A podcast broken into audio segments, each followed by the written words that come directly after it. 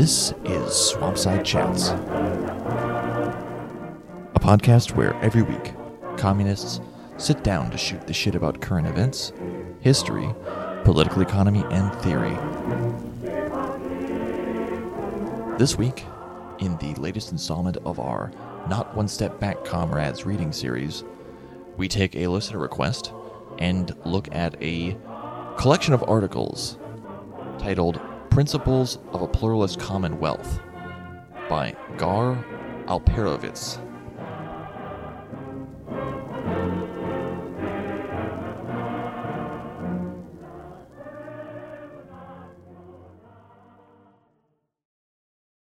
All right. HTTPS colon forward slash forward slash the next system.org forward slash principles.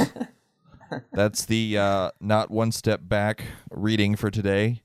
Yes. Uh, we were Mm. basically invited to peruse this website um, called uh, Prince from some from a broader thing called the Next System Project.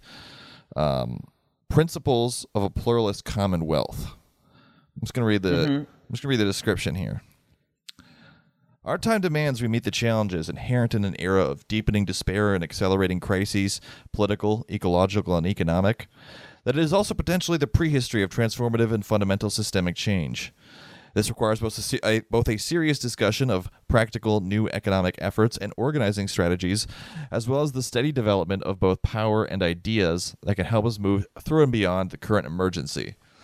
The approach and model outlined here, the pluralist commonwealth, offers a trajectory and pattern for wide ranging institutional change towards real democracy over the long haul, guided by a transformative vision beyond both corporate capitalism and traditional state socialism. The uh, all of this is by a guy named Gar Alepo, Alepo, eh, Gar Alperovitz. That's right. Um, he is a Hmm. I don't know. Alperovitz. Yeah. Well, yeah, God knows. Anyway, so uh, uh, Gar Alperovitz is an American historian and political economist. Um, he is author of the original kind of theory that we uh, we nuked Hiroshima, basically to send a message to Stalin. Um, and Which is he- cool. That's a cool thing. I would have liked to read that. That would have been interesting. Yeah, that's yeah. that's a braver that's a braver statement than market socialism. Um, he has an interesting history. Of, Don't call you know, it that. he was a part of like the Vietnam War activism. Apparently, he had a role in um, basically distributing the Pentagon Papers and the sort of strategy of giving portions of it to a bunch of different news agencies, both to kind of broaden the legal case for allowing them to be published and also to keep it in the media. Um, sort of similar to the strategy that I think Snowden and Greenwald ended up implementing um, with the treasure trove of NSA uh, stuff that they leaked, uh, you know, in the last decade. Um, the other thing, uh, he was involved in an attempt in 1977 of workers to basically take control of a steel factory that had been shut down, basically.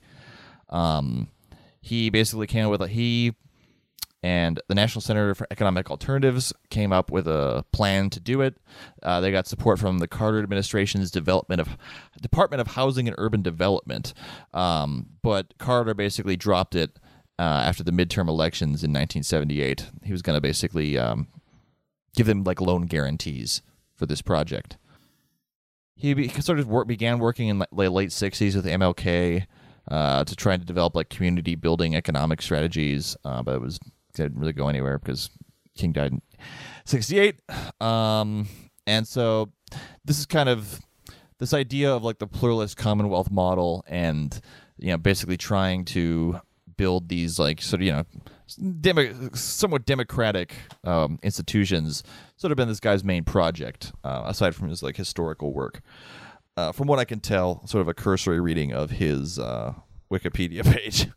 Um, because I'd never heard of this guy before. He's not a Marxist, but there's stuff in here that makes you think he is more familiar with Marx than he is letting on. Yeah. And even more, how shall we say, sympathetic. Like, in so many words, this is market socialism and a sort of what Macnair would call a right socialist, you know, sort of, or what Erik Olin Wright, which his work definitely bears the influence of Erik Olin Wright's political uh, work, um, would call a symbiotic strategy of transforming the state. Um, it's Well, yeah. I mean, Hmm. my critique of this stuff basically amounts to one thing. Uh, and it's it's I'll, it's if I was gonna just criticize this the entire episode, the it'd the same point basically over and over again, which is that he ne- he's he's basically a, he's a left liberal, and so he never really tackles the question of power, right? The reason he's not a Marxist, I mean, he does buy into MMT and certain aspects of um, that kind of whole school of economics.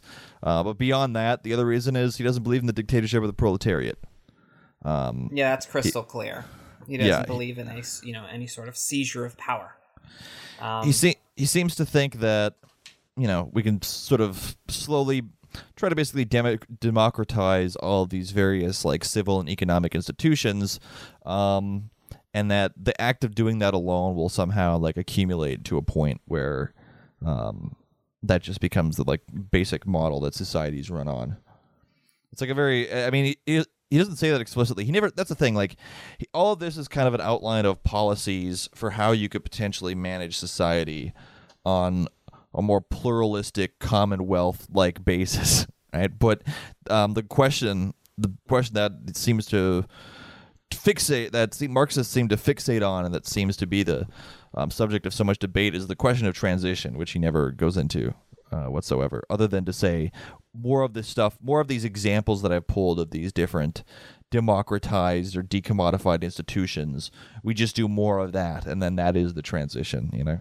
Well, he doesn't seem to want to transition into anything. Is also worth mentioning. I mean, I will give the disclaimer that I may or may not be reading this text as we as we speak, but um, well, And, come you on. know, he- I'm being- he wants, he I'm wants to generous. transcend capitalism or corporate capitalism or whatever. how? But He like, he how has he has a so? notion. He I has a notion that his system is an alternative. He's definitely Where- putting that forward. But where's the what's the end goal that's past capitalism? well there's The no, end goal he doesn't name capitalism. anything I mean, even the market markets are- even the market markets socialists tamed. kind of think that maybe markets will go away someday. I don't even know if we can give him that. No, no, no, no. But he thinks markets can be tamed. You know, markets can be deployed and tamed as a countermeasure to bureaucracy, which just, just you know, if you have a Marxist understanding of value theory, which, by the way, again, it's to my, uh, you know, it's it's my eternal discomfort that this is the kind of political theory that grows out of some of, um, or is at least associated with a lot of uh, Erik Olin Wright's like political work. You know what I mean? Like if if the, like you're really not sinking your teeth into the deep Marxist arguments that complicate this kind of American progressivism. Um, and at the a better version of what he's trying to do here is in the book Imagining Real Utopias by Erik Olin Wright, in which he at least outlines in like in in broad strokes the um he outlines in broad strokes like the different transformational logics of revolution and and he kind of does more marxisty stuff. He entertains like how the future could change politically if there's something like an inherent crisis tendency or falling rate of profit. He does the more marxy stuff um where whereas like this is just totally abstracted to that context. It is red white and blue washed in in a, in a s- in an almost subtle way other than the part on like america. Right. Well, This actually, if we you- go to a if we go to America for a second, I'm on uh, yeah. nextsystem.org slash markets pound what's dash wrong dash with dash markets dash and dash why dash do dash we dash still dash need dash them. Um, and um. quote In many ways, the United States has already subjected markets to certain measure of democratic control. We have decided that particular markets, those for slaves or child labor, for instance, should not exist. Universal primary school and Medicare, meanwhile, ensure that some basic necessities, such as public education or healthcare for the elderly, should be decommodified and access should not be conditioned entirely on an individual's ability to pay within a marketplace. So America is a shining example of of um, democratic control. Well, the, the well the point the point he's he's making he's making a legitimate point, which is that you you like there there are yeah there are sectors of you know society that are yeah essentially decommodified for a variety of reasons like and because you know like the state you know contrary to what like ANCAPs or like hard libertarians will argue like the state is the thing that sets the table for the economy. It's the precondition for it. You know, it's it, it, it, that's like the the state creates the conditions for the market. So it's going to do that through a variety of ways, and sometimes even controlling some sectors of society. Like you can't just have like everything subjected to the sphere of the market. Like it wouldn't it wouldn't be good for capitalism. Right. Well, there's pl- that's the thing is that there is planning and state management of the mode of production under capitalism. And and and he calls that out of, as well. Yeah the, and that is that is missed out on um well he does say that any like well this is what he says. He puts it very strongly that markets are planned. Our economy has a great degree of planning by the state in it and anyone that sets planning against markets is engaging in, ide- in, in ideology essentially is what he says which i think is too strong from the sense that he doesn't imagine there could be planning without markets. However th- that can there be markets without planning? I think he gets that pretty right. Yeah i mean that, he gets that right but he he doesn't see there being a kind of social planning possible or you know he somehow sees markets as a kind of pro-social force potentially. And that's really stupid um, well what he sees in, he basically but... buy he basically buys into um, the uh, whole austrian school argument that you really can't um, you basically can't calculate from a centralized. This good to do this stuff on decentralization. Like you can't calculate from a centralized source something of the magnitude of complexity of the distribution and production of like goods and resources in human society. You basically need like markets in order to process and you know there's like input output signals and to process that information in a way um, that allows the society to function in a way that's somewhat um, in, in some a state approaching equilibrium, right? If that if if the like it's it's it's too complex, which and he basically argues that even with even with modern computing power, you can't do it. I have a quote. I have a quote here actually. Yeah. Um, he says um, the experience of entirely planned economies should give us pause before we throw the market baby out with the bathwater. Whatever their defects, market exchanges remain a powerful way to coordinate in a decentralized fashion the actions of many social actors, connecting consumers to the products they want and need. Dot dot dot. Um, he says an advanced economy above a certain scale may simply be intractable from a coordination perspective without the carefully defined use of a decentralized mechanism like markets. Now, what's funny to mm-hmm. me about this sentence is the word like, because like. he he says like markets. He even has to admit that at a certain level of scientific and technical capability, that this is probably not the only way of doing things. Um, value is probably not the only way of doing things, but you know that's that's just kind of shoved off in one word. Well, he's clearly coming from a place of yeah, exactly. He's clearly coming from a place of like, I mean, this this he's only willing to get so speculative. You know, he's he's he's a guy who's kind of like, well, show me it. Give me show me some like show me something that I can use as a model. Show me something I can use as an example. Um, you know, you can't don't don't give me don't give me like this metaphysical shit about what you know like how what this system is and how it could be dialectically inverted into something else. I need examples. And that's what he peppers this entire thing with. And it's funny too because like sometimes he's these own little articles will start with like a like a question. And the article will never answer that question. It will just like list a series of examples of things that he argues. It not even bolsters his claim. It's just well this is going on and this is going on and this is going on. So we're moving along. Yeah. Yeah, there's a strained progressivism to it, which is you know I'm I I don't know like how you can. I think this was written in a slightly different time, basically, like before the Trump uh, uh, turn, and so a lot of people that No, have the- these well- kind of politics. Am, am I wrong? Well, these were all thrown up on May 15, 2017. Oh, well, fuck me. Let's see. Uh, principles. Of a, yeah, this we're doing high quality research here. Um, I'm pretty sure this is a Yang 2020 psyop. So um, so Principles of a Pluralist Commonwealth was published, and yeah, okay, 2017. Fuck me. Um, so yeah, I don't even really know what to say then because it's hard for me to. It's hard for me to defend something of this tone in that environment, but I guess all I could say is that this is an empiricist utopian, and it's stuff Mhm. like this that basically made me not take political science as a major because if you just list out these green shoots, what they call and what these you know crunchy types call green shoots is uh, or like these positive little examples of how things could be better within our present system. And I, look, I like that. I like that impulse. I like the impulse of looking for you know things to be optimistic about. However, when I get lists of these things, what stands out to me isn't the overwhelming possibilities of an alternative. It's there must be some kind of common mechanism reining these things in. Mhm. That's where thinking like a Marxist poisons these sorts of documents to you. This doesn't read to me like an optimistic, you know, string of possibilities. Like Well, I, here- I can yeah. like count in my head. Okay, that's doomed. Why is that doomed? Let's think about the structural mechanism by which this is doomed. and Well, I, here's the I thing. think like good Marxism has well worked out reasons for this. That isn't just nihilism. Isn't just well fuck Yeah. everything. I mean, this sort of. I want to just point out that this sort of thinking was already like put forward by Euro communists and that sort of thing.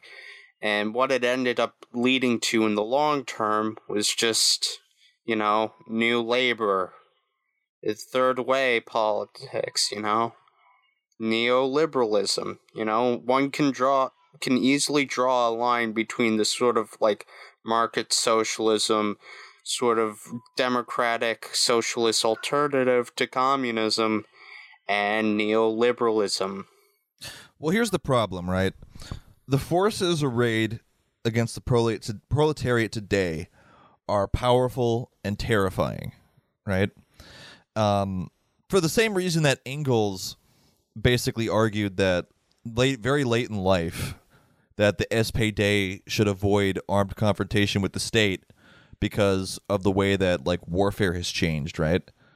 There's this impulse um, for some Marxists, but also mainly liberals, to avoid the un the, the thing that you can't want like the thing you can't get rid of, which is that there is a direct clash of interests between classes, right? And that class that like that class that basically necessitates conflict in order to resolve the problem. And the liberals like to think like we can skirt around this conflict. And what Right, this the state devolved can manage the state can manage the social antagonisms. Well, yeah, well, yeah, and we can we can skirt around this conflict, and that's and then that sort of devolve and in it take either takes forms like this where it's like, well, we'll just build our own communities, man, or it devolves into yeah, like third way Blairite Clintonite, um, basically just like, oh no, we can we can go to the we can go to the vital center and we can we can wheel and horse trade and make an agreement that works for everybody, or you know, that's that's that those are the two directions it goes, and it works for the same problematic, which is this refusal to really analyze and confront the real antagonisms that underpin society, and to accept, you know, the challenge of the question of power. Yeah, there is an admission that in times of social change, there's you know violence and conflict.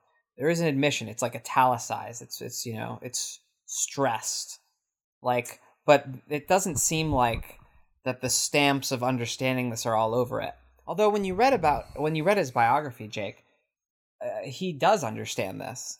This is very much some kind of weird you know, crypto socialist thing. And by socialist, I don't mean real socialism. I mean like this guy obviously thinks of himself as some kind of market socialist or is interested in all the things market socialists are interested in.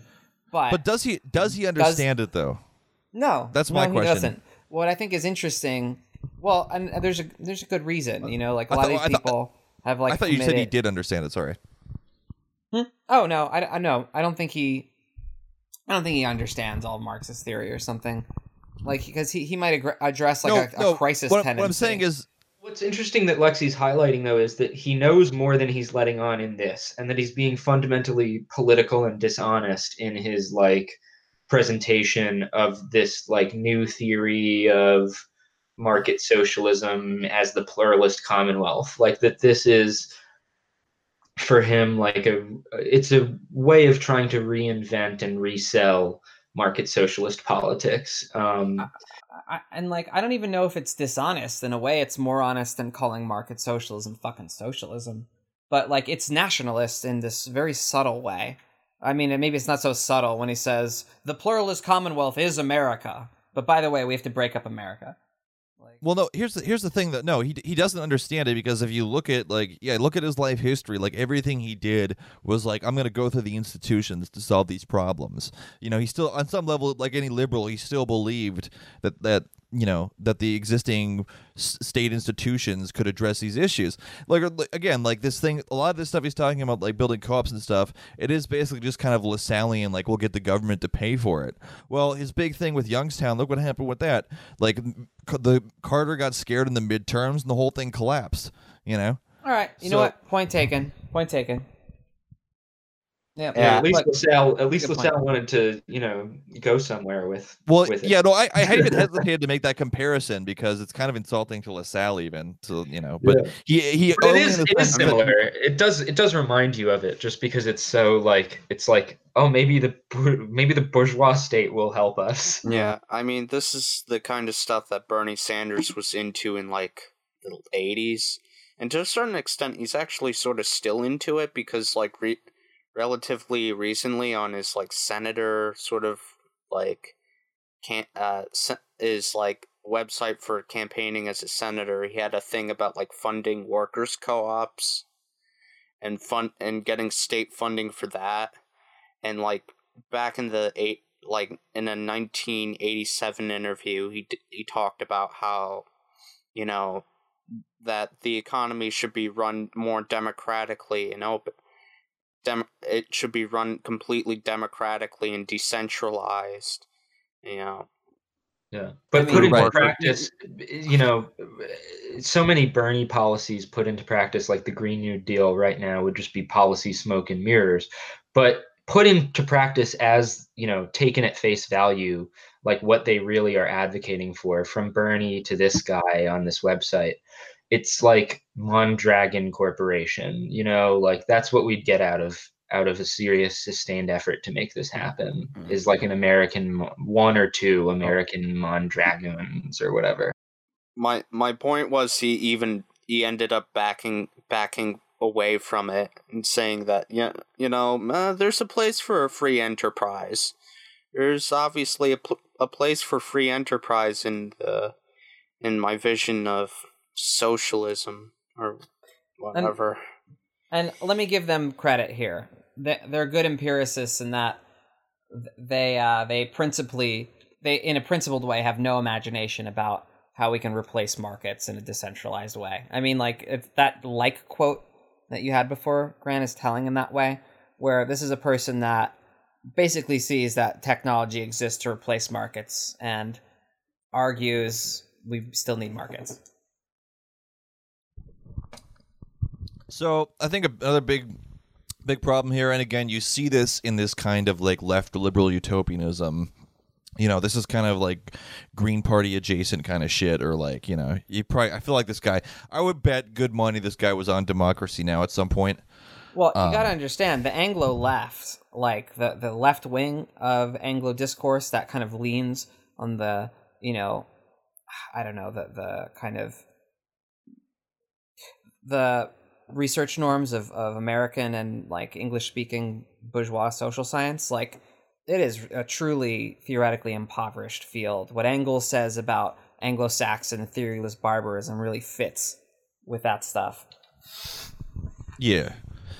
Well, so so I was gonna say like what you see with this and with that with all that kind of stuff is like this fetishization of decentralization, right?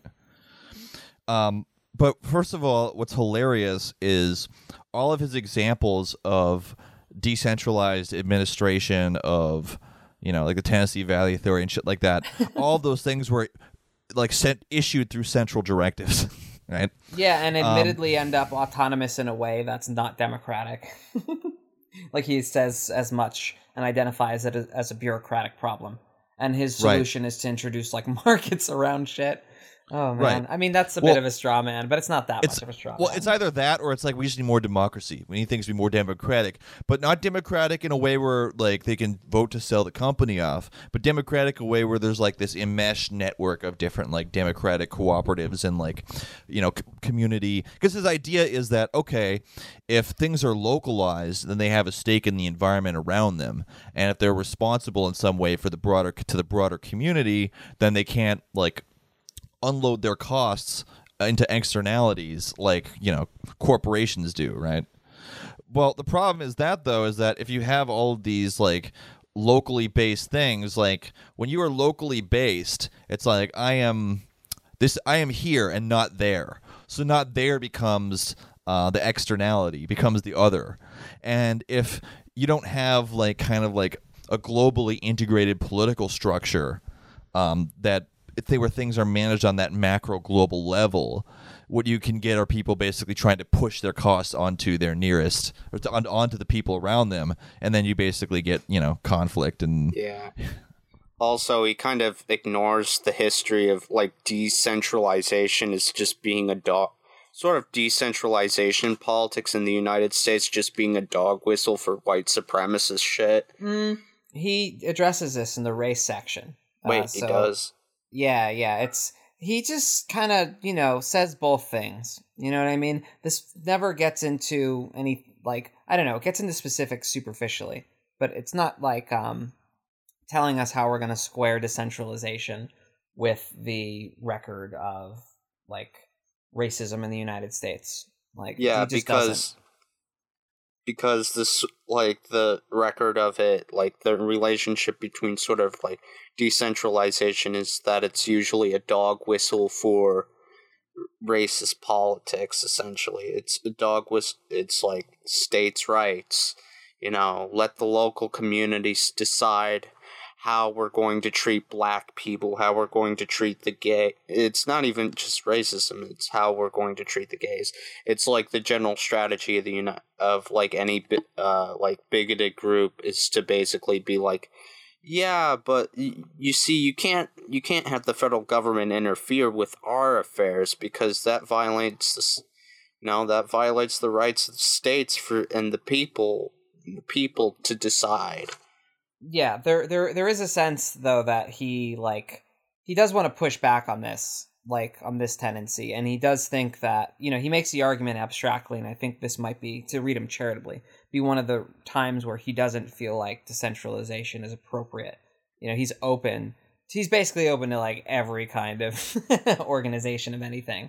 So like to a degree so i think he would think of those interventions as justified and fine he endorses intersectionality. You know, he mentions you know persecution of gay people and LGBT people and and that kind of thing. Well, it's- So, I yeah, mean, 'cause it's- it's, not like he's easier to- numb to, that totally. it's it's easier to check the right boxes though than it is to actually have a plan to address these problems. Right, right. No, You know. but and what Rosa is saying in in broad strokes is really important because um, it- just he just kind of starts these important debates and thoughts and stuff, and then backs away. And Yeah. maybe that's all that this is intended to do. This guy, you know, wrote a book about you know something about the next American Revolution or something. I I feel like underneath it all, he's you know, I don't know. I get the the kind of CPUSA vibe from this guy, and I I have no idea where he's really coming from. But you know, like he's trying to dress this up in in a in the Bill of Rights or something in the Constitution. He's a he's Um, actually a um he's actually a brainwashed deep undercover Laroucheite. Uh, he was he was he was he was programmed in the early '60s, and they just never were able to deprogram him. Yeah, they, they couldn't deprogram him. He's too good. R.I.P. King. How like how does this guy compare to Richard Wolff? Let's Richard, let's Richard get Wolff on that. relatively. Richard Wolff relatively goes into more depth. It like the honestly like the stuff I was defending about Richard Wolff is is the stuff that isn't present here. Even though this guy's trying to motivate things in a similar direction, I wouldn't go to bat for this guy the way I did for Wolff. That stuff is absent. He's not interested in even being Althusser for grandma.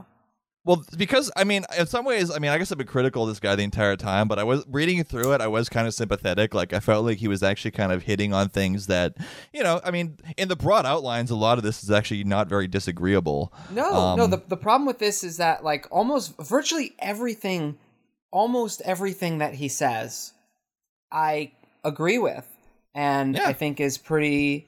I don't know boilerplate. If if I was going to criticize it, that it's just Sure. sort of like a like a sort of common point. Look, there's a there's a there's a lot of room for that kind of stuff, you know, to appeal to people outside of the left. I think that's fine in a way. I'm not sure why someone would select it for us to read, but okay, fine. And then every so often, uh, just as much, just as if he was just like talking about an example, he would he'll just like slide something kind of pretty ideological in as a, just as a settled fact, and just move on. That's sort of stuff. I don't know if it's a genuinely like pernicious act or something, but it seems to compromise the value of the text Mhm. as as what it's trying to be, which is it's Yeah. trying to be sort of open-ended socialist or progressive, you know. Well, yeah, I mean the devil's always in the details, right? Like look at how he look at how he talks about like with decentralization, how he imagines it scaling up, right? Let me see if I can find like the section on this because he basically, you know, he does understand that things need to be integrated at a broader level, but like the he basically perceives it as you know as the old like anarchist way of saying it basically like from bottom to top right the idea that like these local organizations like will p- develop like lists of priorities at like higher levels and then like the, somehow like those things will be aggregated with computers or something somehow and then somehow that will ad hoc like develop into you know into like a full on like plan for society right? But it seems like in terms of thinking about it like you i don't think i, I don't see how it could work that way. I don't think i feel like on some level like if you were doing broad because he doesn't first of all he doesn't even see like global planning as a thing. He's he did, literally doesn't talk about it at any level higher than like the nation right? That's another big thing. Um, but even so like you need to conceptualize like where priorities are going to be at a global level because resources across the world are not distributed evenly. Unless he's just talking about completely like abolishing the global division of labor and just having like you know self self subsistence like communes. Um, I, I mean, I, I it's that's where it gets weird. Well, he has a section on trade that I definitely didn't read, and I realize now it wasn't in the rotation because it's accidentally in a different. It, it's the only thing in a section on the site, so nice site Mhm. for the most part, but you know, fix that up. Um, Christ, that was not the thing to get hung up on. I, well, no, I read. I mean, I read. I read the section on trade. There's nothing to it. Like it's just like trade. Oh. Trade works this way right now, and we do it like that, but good. Uh, check So, out the like- Sierra Club. Yeah. So, so, like, is it trying? I, I, I don't know. Fuck that. But the point is that you were saying that he doesn't address anything bigger than the United States. The only thing that he does is more or less advocate the United States to be broken down into smaller republics because uh, he basically takes the cynical look at the gambit proposed in the Federalist. Can there be a big ol' republic? Could there be freedom from sea to shining sea? I mean, that that really wasn't. Uh, there wasn't seas, two seas in the picture yet, but you know what I mean. Like, Yeah. It seems to Like- come from this thing of like, like, look how many fucking people are, man. How do you get all these people to agree? And it's like, well, first of all, if, if that was if that, if that was true, then I guess America was like most was most democratic in the fucking 18th century. I guess that I guess that's Well, you know what I mean. Like it's this is an important argument in American history. Um, it co- it comes um, from Mon- it comes from Montesquieu. like uh, Baron. I, I forget his fucking name. He's a weird big old name, and um, James Madison in the Federalists was especially fond of quoting this guy. And the the thing that they wanted to do to challenge it was okay, we're gonna have these like smaller republics because I mean, you know, we did read Montesquieu and everything, but fuck it, Montesquieu can't be right about everything. We'll have this big republic, and these like littler republics will like filter out all like the pores and all the bullshit, and we can just have like the real, you know, the real the people who really have a stake in society can control the big picture. And that was his, you know, Yeah. magnificent plan.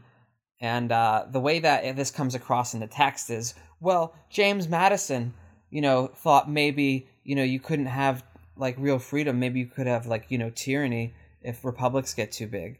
And I don't know, even that it didn't really like engage with the material in, in a way that I I- felt was sufficient. I mean, breaking up the United States would unintentionally be progressive as it would be destroying the empire. But at the same time, I I don't know if you would exactly want to go about like breaking up, uh, destroying the American empire through that way instead of just having like a unified North American republic or something of like that. Well, Probably- I don't know. I'm I'm not I'm not sold on that. Like uh I think if you have like a continental sort of communist bloc, or I'm getting bong up here. Like you have you you have a chance to you know, like recarve up some historically reactionary entities. Like, you know, you wouldn't want the Confederation to be its own thing. You might want to like get rid of Texas and chop it up. Like um or you might want to give you know, you might want to give the Lakota, you know, like a big chunk of land or the, you know what I mean? Like Yeah, of course. there's a lot of reasons to devolve, you know, bigger entities, but like the question is a broader question about like you know, what kind of global, you know, what kind of global organization would you want or what kind of continental integration would you want? And I don't know. This this is super bong rip and I I don't know how far he really goes with this. Yeah, I mean, I I like how everything is like supposedly super realistic, and this can all be done through democratic institutions. And then he's like, "Yeah, but we can just break up the United States into smaller republics." It's just like, oh, okay. Well, we can't get rid of markets, but we could, you know, abolish the United States. Yeah, Yeah, I mean, yeah, I, th- I mean, I do think this guy like you know gets high on his own supply, and I think this like this is like a policy wonk like left liberal type like this is the closest they could get to communism but what's weird is he's clearly familiar with like marxist analysis but i don't know if it's just the failure of the soviet union or if it's just um I'm not sure what it is, but he never he doesn't like substantially and maybe or maybe he's one of those people who's like we can't call it communism because of what happened, man. Like we have to call it something else. Well, I, I'm Um, afraid Venus part of the an- Project, I'm Cooperative Commonwealth. I'm afraid part of the answer is exposure to analytical Marxism as it is, as probably his only point of reference for serious Marxism. and and I'm, you know, an outspoken proponent of reading analytical Marxism, but not because of their political views. Um, you know, I think a lot of the more important things to say have to be brought in from other traditions there. Um, and so when you have serious English language attempts to grapple with Marxism, it usually doesn't adjust for the shitty things about that literature. I think that's might be part of the shortcoming because this guy was in uh, Erik Olin Wright's like uh, Imagining Real Utopia series, like or like he was I don't know in some kind of discussions about it. He was like peripheral to that project. He was one of the interlocutors. Um, even even though I think I don't know, I, I'm just stuck on that. That this guy is in some way like you know colleagues they're going right and they kind of have overlapping politics. They have this ultra right hmm. socialism. You know what I mean? I, I don't know what what else to call it. You know what I mean? Like it's not a Yeah. classless society. You know, even if Yeah, it is yeah. some kind of progressive, you know, post capitalism. It's what he wants to think of it as. It's I mean he's very agnostic. That's why he always says it's like it's like corporate. He always uses the phrase corporate capitalism and traditional state socialism. So he he particularizes both terms, right? Right. Uh, so yeah, he, yeah, he's definitely kind of leaving room open to, you know, hit a wide spectrum of things, Yeah. which is good, I guess, if you're trying to like attract a broad audience, you know. Yeah, he's leaving room to be capitalist and socialist. Yeah. But it's weird though because he's basically he has these utopia because usually the way that that's accomplished is through like you know like like Bernie Sanders right and, and like the process of some kind of like staking out some kind of like position within you know like political discourse in the United States. This is like utopian, which makes it harder to do that because it it it brings that stuff into much sharper relief than it would if you were just talking about like what when you're thinking about the realm of like what's realistic now, you know. Uh, yeah, none of this seems more realistic than you know, fucking surrounding the cities and like you know, protracted people's war. Right. Well, and I mean, he. That's why he always like like resorts to examples like there's this thing and this thing and this thing, but you know, I mean, okay, the, the maybe these these institutions are more democratic. I mean, I guess the question is, can to what extent can localized like experimentation serve to give us ideas of of how to how to manage things like in a more egalitarian democratic way you know like how much like where do those things come up against the limits you know One one of the tools that he simply lacks is that he thinks of class as like he he's slightly you know slightly better. It's not just about distribution of income. He talks about the limits of that. He wants to talk about distribution of wealth. That's a little better, but he fundamentally can't just say, "Look, things aren't like like." I don't know. He does. He ha- he does. He wants to critique American quote democracy as is, and he wants to go through something more democratic. He even name checks like anarchism in that section. But you know, like what he doesn't really want to do is say the reason that these things are not democratic is fundamentally for class reasons. And if you wanted to be democratic, you would have to like arrange this around something like a working class or proletarian class interest. Like it just it's basically a vocabulary he lacks because class is sort of I don't know, he, he addresses it more like a distributionalist, even though he's a better distributionalist. You know, like it's not like Marx was uninterested in distribution of like not just, you know, like income, but actual like the the thing that helps guarantee your income. You know, means of production is one way of thinking of this. Like one thing that he attributes the fail failure of like actually existing socialism to is sort of you could say like he he, seems to present like actually existing socialism as like this monolith which at some level actually kind of serves to obscure like the level of experimentation that there was um but that's why i think he kind of leans on this idea of like a pluralist commonwealth where it's like we're gonna we're just gonna try a whole bunch of different things and they'll all somehow fit together you know and Yeah. that by diversifying by diversifying the forms that like i guess in, uh, supposed to insulate us against i don't know um the, i don't know tier i'm like i'm not even sure like what what he's after there I mean, um, like he compares markets to fire, right? An extremely powerful technology that can get easily out of control and consume everything you value. Like fire, markets have a long history in human social life, conservatively hundreds and hundreds of years older than anything we could correctly call capitalism. Um, and um, basically just appeals to the problems of planned economies, more or less, to make an argument for markets. That's it. That's all we get. Mm-hmm. yeah There's something terribly I mean- satisfying about that. Yeah, I mean, maybe there's a deeper thing he has written. I mean, because this is just kind of designed to be. It's almost like it's not quite a program, but it's sort of a, a declaration of principles, right? Yeah. This, this is designed for some for like you know Johnny person off the street to like log on and say, oh, what's this all about? You know. Yeah, which almost makes me ask, you know, why, why, why did we read this? Like, who would, who would send this to us? because because we had this insane idea that we would have people pay us money and they could make us read whatever we want. You know, Well, we're suffering for yeah, yeah yeah whatever they wanted. Yeah, Yeah. that's that's what we. This is this is the life we chose. Yeah. who- Yeah. whoever, uh, to the person who sent this, you're gay and this is dumb. Uh, the person that sent this, well, oh well. Anyway, well, that's another that's another story. We we have the utmost uh, respect for our Bonapartists. Thank you for sending in money. Thank Um, don't don't say transphobic things in the chat. Thanks.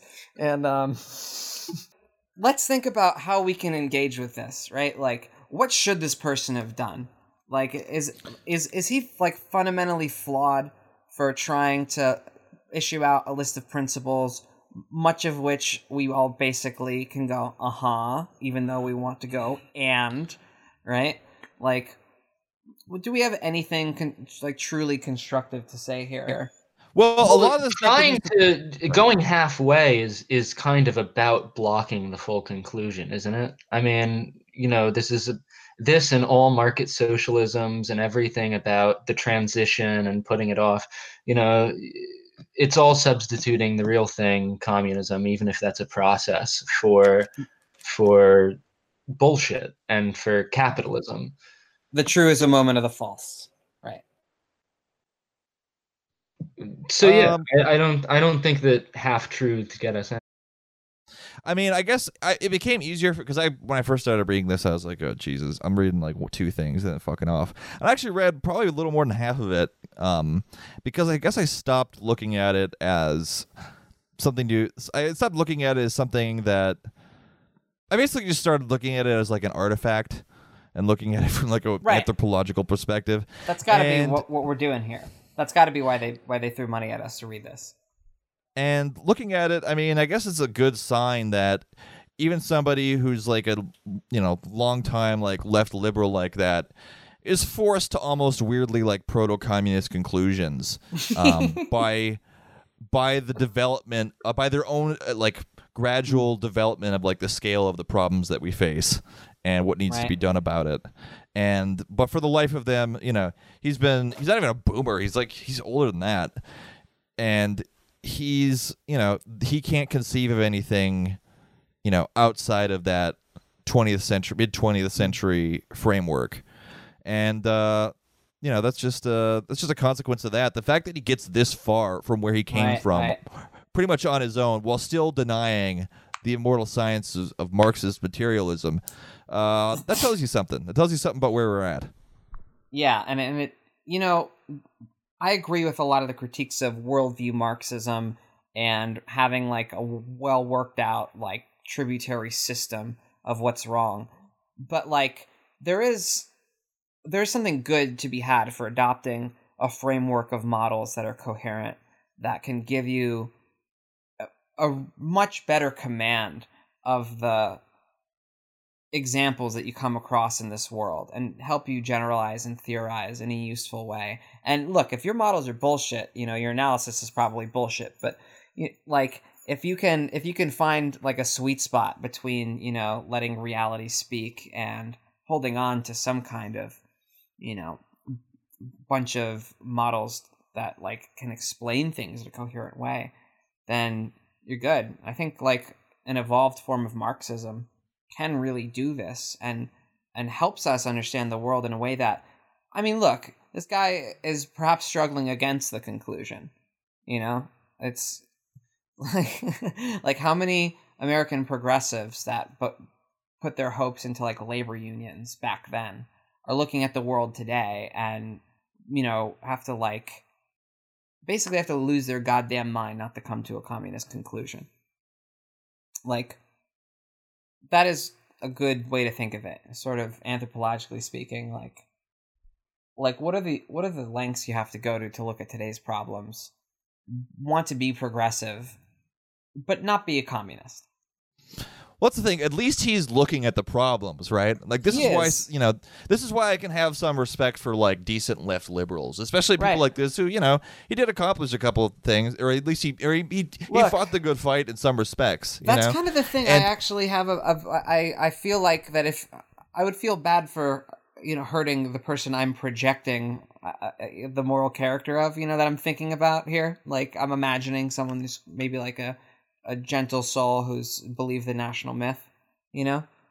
well, Well, no, I, I, like, I would want to push back maybe against the idea that this is this is progress because he says it himself with the whole United States does socialism now bullshit, and we talked about it bourgeois states get involved in economic planning without involving social planning. And however he wants to dress it up, this seems like it's compatible with the dystopia that is propelling us towards the end of our species. Like, and I just Those don't are the problems he wants to solve in this incoherent way. That's what I'm saying about Marxism. That it's hard to understand in a systematic way what's going wrong without sort of Marxist economic models to a degree. I just feel the absence of social planning. It's it's just it's right there. I mean, this is this thing isn't perfect, but my point is like he he gets to these like like I said like proto socialist, proto communist places while still you know while still maintaining like the kind of liberal revulsion for that kind of stuff and the sort of knee jerk like hatred of actually existing socialism. Um, but the fact that the fact that he gets as far as he does, I think I think is just kind of it's a it's a it's a signal of the of the place that we're in right now. That's all Yeah. I'm saying. And and it's not totally true that there he has no emphasis on social planning. He wants like he quotes this Catholic principle. He says it comes from the Catholic social organizing or whatever. I don't know what the fuck that means because you know there's like the the Pope and the Vatican and shit. Seems pretty centralized to me. But anyway, he deploys it as like, look, he basically agrees small is beautiful in in a degree, and if if it can be small, it should be. Yeah, Like and and he, so he, affirms some like decentralizing, like you might say, quote, anarchist principles. You But know, that doesn't feel like yeah, I, I, I see what I you're mean, he says he thinks says of it his- explicitly. I know he thinks of his solution as social, but that like the market, like the market is anti like it's Well, the market and the state, like it's uh, you know, we just have we're gonna have uh, the state is gonna have its right function, the the market's gonna have its right function, and the society will have its right function, and the market and the state will further the meet the needs of society. I mean, you know, I, I know you can articulate. I know you can articulate the case. It's just, Yeah. um, I just, I think that this is, a, if this is a sign of anything, you know, it's a, s- it's. I, I'm just trying to think of how it's progress that people are, like a sign of the times in a good way. That people are associating this kind of state administration, or that people are coming to this kind of state administration as, uh, as a solution. You know, like that. It just, I don't know, doesn't strike me Well, right. we're, we're we're better off than we were in the '90s. I'll tell you that. That, yeah, that socialist concepts have become like integrated into the normal talk of like policy planning state intervention that they would do anyway in the 90s if they needed to i don't think so i mean I- like i think that if Mm. you had a green new deal or whatever it just i don't know it, you you, you, think you think that the, you think that the political situation for the far left was better in the '90s? I, I don't think that. I just, that's not even the question I'm asking though. I'm thinking that that like it doesn't matter if the left's vocabulary is more integrated into the ruling class's discussion of how it should manage capitalist relations. Well, where where are people Well- going to get the idea that socialism is a viable alternative, or where people going get the idea to even think of things If like not from organizing your workplace? MSNBC. Well, but Grant, Grant, the, the nice thing about what you're saying here is that we're not looking at something that's picking up socialist vocabulary. It's basically the exact same position, and it's you know packages American progressivism, Uh, but it, it you know this is essentially like a like an ultra right socialist you know Marxist like position. You know, But we, like, we we live we live in an absurd like media saturated society. Like that's where people encounter ideas. As fucked up as that is, you know what I mean? Like they're not gonna they're not gonna pick up the ideas from socialism from somebody handing out leaflets on the street corner or their fucking local bowling league or where the fuck they go. I mean, But what, what- gonna- but what Grant is saying is that this is like a net loss, and I think that you have to look at it like if if I, I I think the narrative of socialism becoming like entering into American life is is a net win, even if it's confusing, even if the true is a moment of the false, even if all representation serves its undermining. Like I think those critical theory things are true, but I also think if the concept of like something beyond capitalism starts to matter in American society. The fact that we encounter it in these distorted forms is evidence that it's a thing now. And it was never on the table before, or, ne- or never in our lifetimes, or per- potentially even in our parents' lifetimes, depending on how old they are. Um, another thing I'll say, I mean, I should end this guy all episode, but another thing I'll say in his favor, uh, he talks about reducing work hours. Yeah. I mean, that puts him ahead of Bernie. That puts him ahead of a lot of people. You know, like Well, you know, I mean, he actually, I mean, he talks about it in a context of like, of like ecological, like it, it would, which is something that doesn't get remarked upon often enough. But like, he actually does talk about the context of like fewer people, fewer people working less and having to commute less. That dr- dr- like drastically reduces things from like an energy standpoint. So, um, but yeah, anyway, like, so you know. I mean, he. I think if he's talking about reducing work hours, like that passes the Jehu test, you know. you know, yeah, communiz- communization is free, or it's communism is free time and nothing else. Yeah, Just to like re-articulate my point was that like the fact that we're seeing distorted forms of the alternative to capitalism appear in the you know nominal kind of like political like DC left is a, is a symptom of progress that people are in the United States are imagining uh, something other than capitalism, or at least conceive of themselves as imagining something other than capitalism, um, means that something else besides capitalism is uh, is something that occurs to people in American society in a way that it didn't for our entire lifetimes, and probably for our parents' lifetimes if they lived in the Reagan years. It Um, makes sense that we would see it in a reactionary form first. You know what I mean? of course. I mean, that's sort of how it came in like the in like the 19th century, you know. We didn't have really Marxism. We had you know, we had like utopian socialism, we had Lassalle, and we had Blanqui, and we had some an- annoying anarchists and um Like religious, you know, traditionalist socialists. yeah, basically. Yeah, you know. And you know, I guess you could if you really wanted to be to make those parallels really hard, I guess you could like label Tucker Carlson as a reactionary socialist if you really want to. or um I I think Tucker's smarter than half the. Well, half is even generous to the left, but um, I, I really That's spicy. uh, what I do. I mean, I think the I think it was idiotic of people to protest him, all of that. But I, I just um. Sorry, that got me off track. But I, I just I don't. That was a I- I think shot that when- up in the foot. when you have when you when you talk about the 19th century there were also other things going on within the proletariat once marxism hit the scene and that kind of goes to marxism's you know material basis in that like as the workers movement got more serious and as it was actually proletarian involved the ideas started challenging capitalism more and i think that these are signs of you know this or socialists no matter how Marxist they claim to be, just kind of falling in line behind Sanders or whatever, shows that we're still in a very early sectarian phase of any kind of development. I would I would say, and and it, it just. Um, I, I think the difference though would be a, a social base would be proletarians actually involved Uh, I mean, I mean, there's there's been like a spike in like strikes relatively recently. It's higher, the highest in like 30 years in the United States.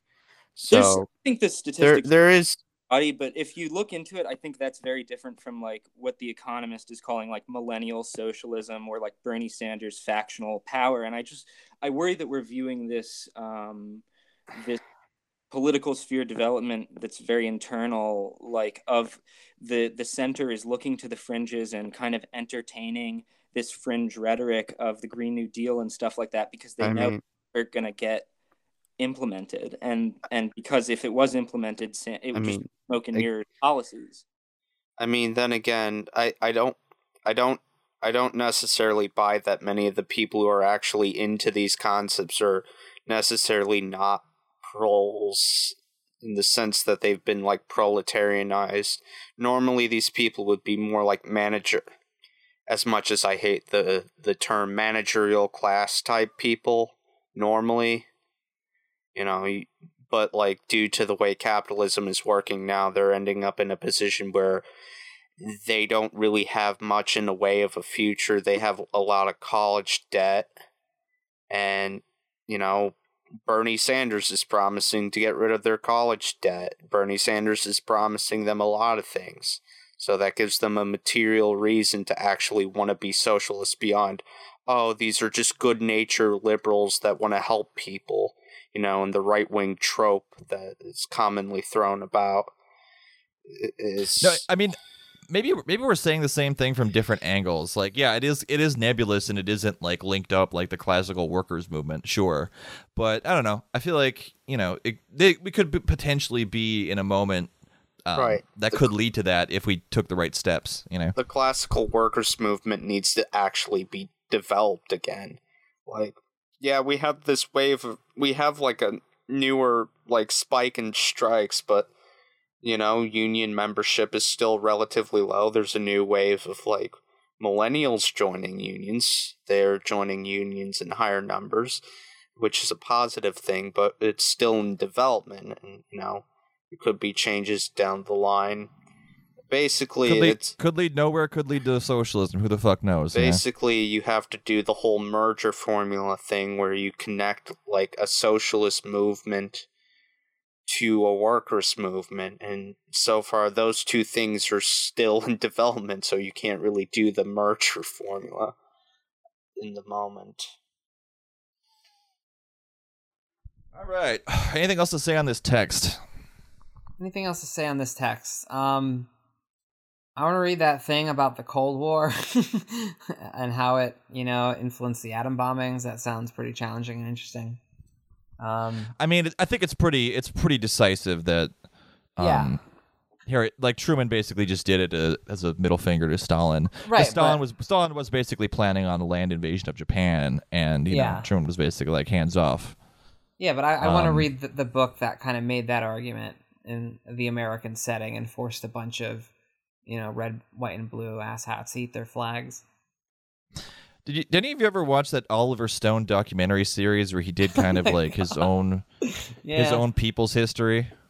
yeah, that was and fun. it yeah he, he goes on he goes on that hard and he also kind of like Oh, he also yeah. basically argues that like truman's like gender identity issues like influence Right. like his foreign policy vis-a-vis the ussr Yeah, yeah, that was his explanation. is that his mom said he should have been a girl, and so I'll show them. I'll nuke Japan. I'm a big man. Like that was Yeah. his. Yeah, he somehow yeah, tran- works transphobia into into his explanation for how the atom bomb uh, gets dropped. That was pretty. Incre- That's when I really knew what I was watching. I was like, oh man, this guy is I, nuts. I, see, I, I guess I took it kind of like your theory about Ted Kaczynski, where if Ted Okay. Kaczynski had gone trans, yeah, he'd like never w- or like yeah he never would have like you know yeah. gone S- completely s- insane. sent When you letter think like, say- about- Same thing with Truman. Like if Truman had just been allowed to like express his gender identity, All right. like maybe we could have had like a maybe we could have avoided the Cold War. Yeah. And Shit. you know he would have Wow. He would have run he he never he never would have taken Henry Wallace's place. And as per Oliver Stone, Henry Wallace would have fixed all the problems. Well, right, of And, course. uh, We've all, we all know that Henry Wallace would have solved uh, communism. So yeah and we, I we would mean- we'd be living under President Henry Wallace Jr., who Yeah. would extend the reign of uh, New Deal, uh, quasi uh, state capitalist socialism, um, and the real Pax Americana. That's what we would have had. yeah directed by Oliver Stone. Directed by Oliver Stone. Yeah. Yeah, I, I, I think all the worst atrocities in history have been committed by trans women, just secret trans women. Well, S- uh, Stalin is a trans woman, if, you know. Trans Stalin was a trans woman, Hitler trans woman. Yeah. Um yes, Queen. yes, Queen. Um yeah, that's perfectly normal thing to do. Attila the uh, Hun. Christopher Columbus, Hitler? Real Yeah. power bottom. Hitler? Yeah. yeah, Hitler, you know, he he just wanted to be pissed on by a girl. Really that's a trans girl fetish when you think about it. I mean, Objectively. whole failed art student thing. Yeah, the full failed art student. Failed art student. To be fair. uh, very emotional. Um, Just Hey, like women. Ve- Okay. vegetarian. True. Let- yeah, let's kill this train of thought. Um, what? Okay, Even though I started it. Um, it's your fault. yeah. So uh, ASMR. That's all I have to say. ASMR. Any, anything else? Just Anything my- else on uh, old old old Gary Alperovitz? Uh, Old Gary. could we uh could we do an a, a we should do an ASMR version of this. You know, because that's kind of what it's for. It's for um putting progressives to sleep with its nice uh, bedtime stories about uh co- cooperatives and uh, Yeah. the Tennessee Valley Authority. Yeah, someone really paid thirty dollars for us to just shit talk this. Someone Yeah. really paid for that. Thank you very much. And please come back to our server if you want. I ain't mad. You could you Um, could have spent this money on like like someone sending like feet pics or um something worthwhile, and you chose this. There's an You should- Marketplaces can be seen as democratic to the extent that they are composed of democratic bodies. there's an ICP song at the end of like an ICP In, in album. a we're we're kind of providing this system, considering we are letting people pay us to read texts. Like I think we're kind of living the next system through the No Step Back whatever series. Not one step back. This is democracy. Now. This is democracy now. This is market democracy, and look how well it's going.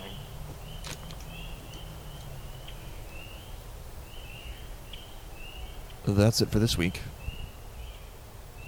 If you'd like to get a hold of us, you can email us at swampsidechats at gmail.com.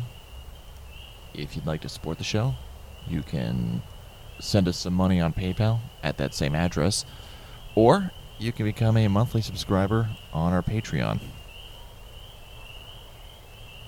Or, if you don't want to spend some money, you could leave us a good review on iTunes. Um, like and subscribe to our different uh, social media platforms. Um, yeah, just keep listening or whatever. So until next time, keep your boots clean, your feet out of the swamp, and your head in the revolutionary clouds of tomorrow.